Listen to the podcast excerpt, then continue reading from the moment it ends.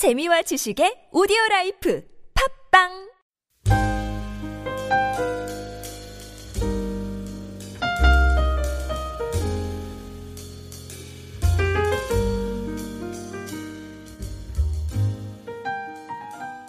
예수님, 천국에서 누가 큽니까? 그 질문은 제자들은 물을 수 있는 그런 질문입니다. 그런데 이 질문에 예수님께서는 정말 과할 정도로 지금 대답을 하고 계신다는 겁니다. 1절부터 한 3절, 4절까지는 우리가 그래도 용인할 수 있습니다. 천국은 어린아이 같은 자들이 천국에서는 큰 자다. 어린아이와 같아야 천국에 들어갈 수 있다. 그리고 한 어린아이를 세워서 이 아이와 같은 아이여야 된다라고 이야기하면은 여기까지는 아, 그렇군요, 예수님. 천국은 어린아이와 같은 자가 들어가게 되는군요. 라고 그 정도면 우리가 용인할 수 있는 대답입니다. 그런데 연이어서 예수님께서 이야기하시는 것은 천국은 어린아이와 같다는 자가 이야기하신 이후에 연이어서 5절과 6절 이후에 나타나게 되면은 한 작은 아이가 있는데 이 아이를 실족하게 되면은 이 아이를 목에다가 연자맷돌을 달아서 깊은 바다에 던지는 것이 오히려 낫다라고 이야기를 합니다. 차라리 죽여버려라라는 이야기와 똑같은 이야기죠.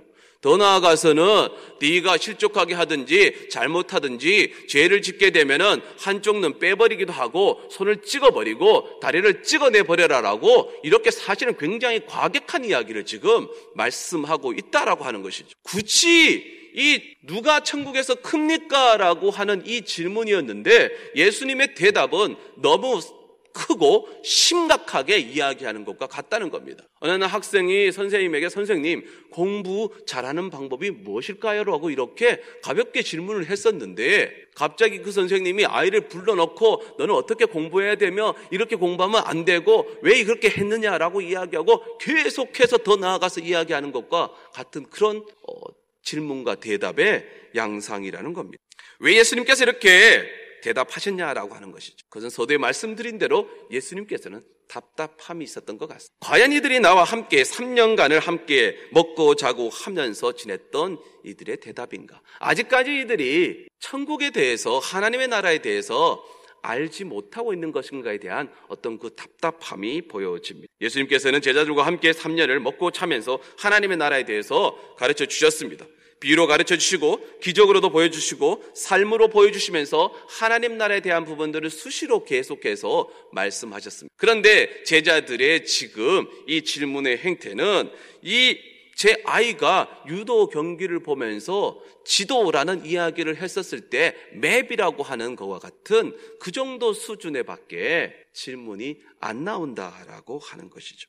이들이 깨닫고 있는 하나님의 나라는 이 세상에 있는 나라들과 동일한 수준으로 지금 생각하고 있는 것. 임금님이 예수님이 왕이 되고 자신들은 그곳에서 한 자리를 차지하고 그래서 좀 더 큰, 큰 자리, 높은 자리에 있기를 원했던 그런 마음이 있는. 그래서 천국에서는 누가 크냐라고 묻는 것. 그 질문의 중심이 되는 크냐라는 것이 굉장히 위험한 질문이다라고 우리는 삶을 살면서 항상 크기에 대한 부분들을 생각하고 있습니다. 사람의 욕망은 누구보다도 남들보다 더 크기를 원합니다. 오늘 영어 성경에서도 이야기하는 크다라고 하는 질문에 대해서 greater, greater라고 이야기를 합니다. 더 커지기를 원하는. 남들보다 더 큰 힘을 갖고 싶어 하고, 더 큰 집을 갖고 싶어 하고, 더 큰 권력을 갖고 싶어 하고, 모든 것보다 더 큰 것을 갖고 싶어 하는 것.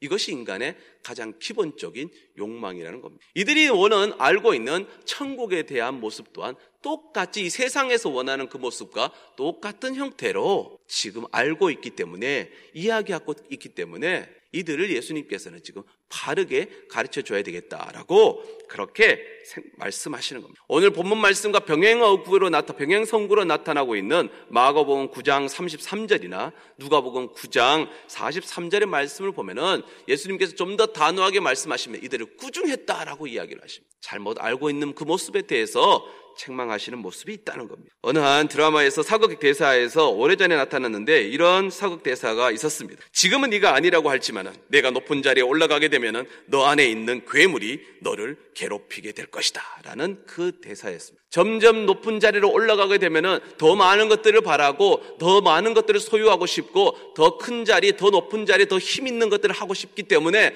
그것을 억제하지 못하는 너의 마음 속에 그것을 자꾸 하고자 하는 너의 마음에 있는 괴물이 계속 너를 괴롭히게 될 것이고 그 괴물이 너를 잡아먹는 순간 너는 똑같이 네가 손가락질하는 저 사람과 함께 똑같은 그런 괴물로 바뀌어질 것이다 라는 겁니다. 욕망에 너희를 사로잡았을 때에 너는 똑같이 그 욕망의 노예가 된다라는 이야기와 같은 이야기였습니다. 우리에게도 그러한 마음들이 항상 잔존하고 있습니다. 이것은 우리가 죄로부터 왔던 이것은 죄로부터 온 것입니다. 바로 이러한 마음이 얼마나 괴로웠는지 고린도전서 15장 31절의 말씀에서 나는 날마다 죽는다라고 그렇게 고백하고 있습니다. 얼마나 그렇겠습니까? 그가 갖고 있었던 모든 지식이나 모든 것들을 드러내고 싶은 마음이 항상 간절한 마음이 있었는데 그는 매일매일 자신을 죽여가면서 그 말씀 앞에 쳐가면서 더욱더 낮게 가고자 했던 그런 마음이었습니다. 그는 주님의 이 마음, 말씀을 이해했기 때문에 날마다 죽는다라고 그렇게 이야기를 하게 되는 주님께서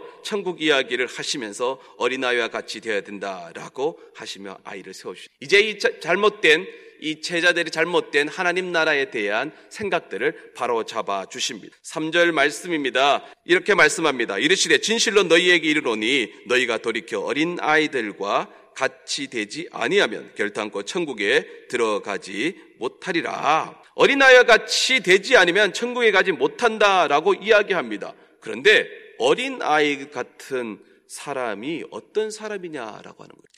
사절 말씀의 주석에서는 어린아이와 같은 자를 겸손한 자들하고 이야기를 합니다. 자신을 낮추는 자라고 그렇게 말씀하고 있습니다. 그런데 어린아이를 이 말씀 가지고는 조금 더 납득이 가지 않았습니다. 그런데 아이들을 노는 것들을 잘 보고 아이들의 습성을 조금 생각해 보니까 이 말씀이 더 납득이 갑니다.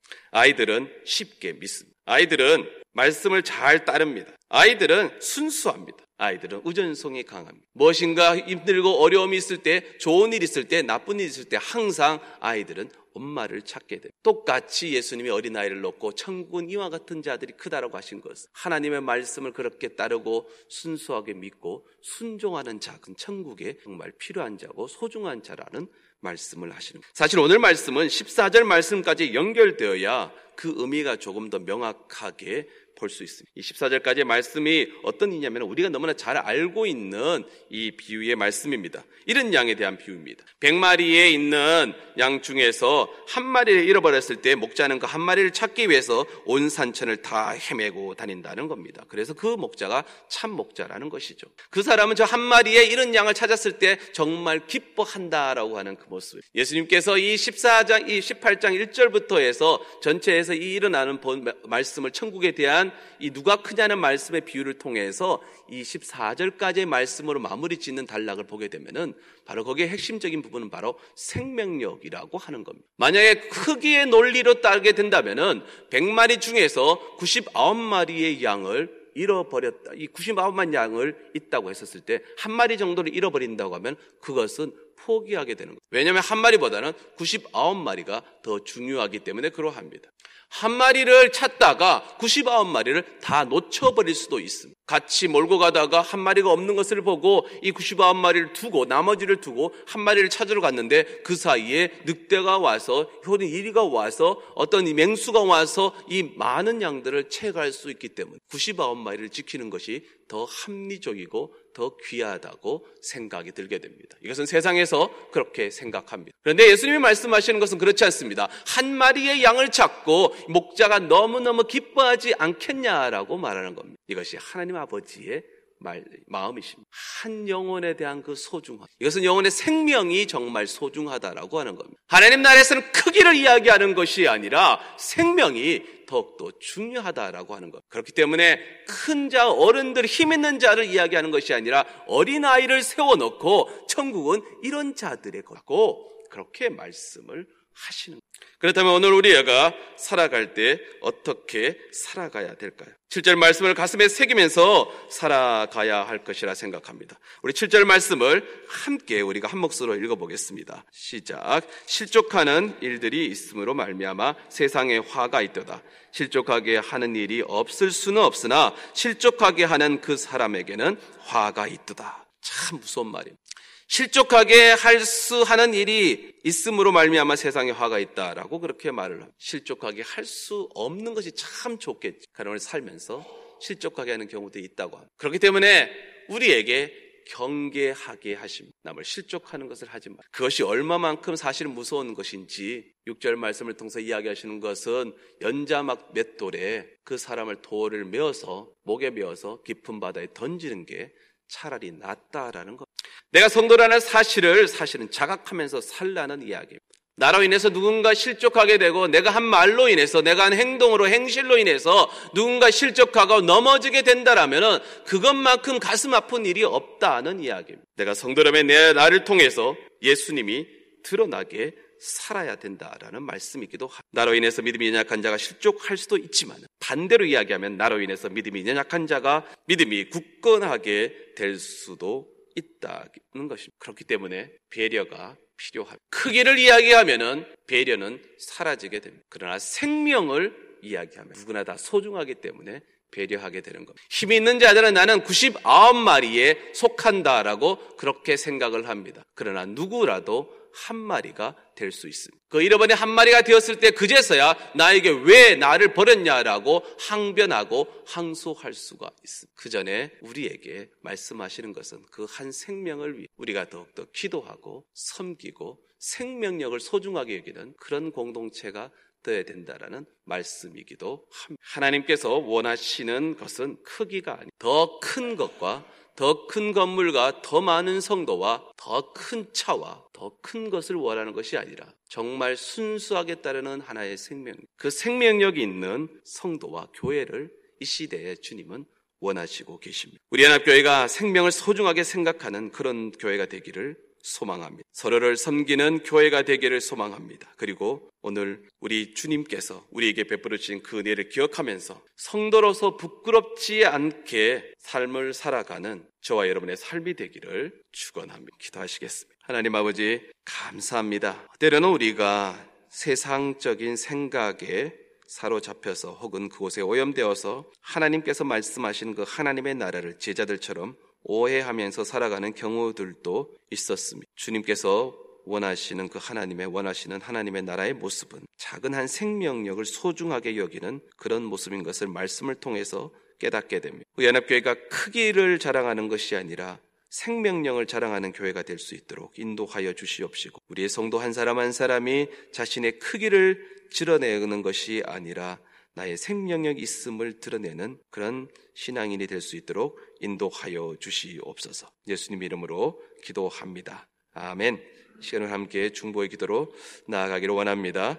어, 목요일 날 우리 선교사님들을 위해서 선교지와 선교사님들이 함께 기도하겠습니다. 특별히 우리 교회가 협력하고 돕는 오늘 선교사들을 위해서 함께 기도하기를 원합니다. IT에 있는 김성은 선교사님, 또 의료 사역과 지역 개발, 청소년 사역을 위해서 섬기고 있고 도미니카에 있는 최광규 선교사님은 원조, 원주변 사역과 또 원주변 사역을 하고 있고 에티오피아에 있는 박종국 선교사님은 학교와 교회 개척, 식수 사역을 위해서 함께 사역하고 있습니다. 이들이 열심히 또 선교하고 있고 또한 우리 케냐의 김용원 선교사님과 니카라가 이창희 이양자 선교사님, 또 멕시코에 있는 캔쿠네우 선교센터를 위해서 계속해서 우리 선교사님 위해서 이 시간 함께 기도하도록 하겠습니다.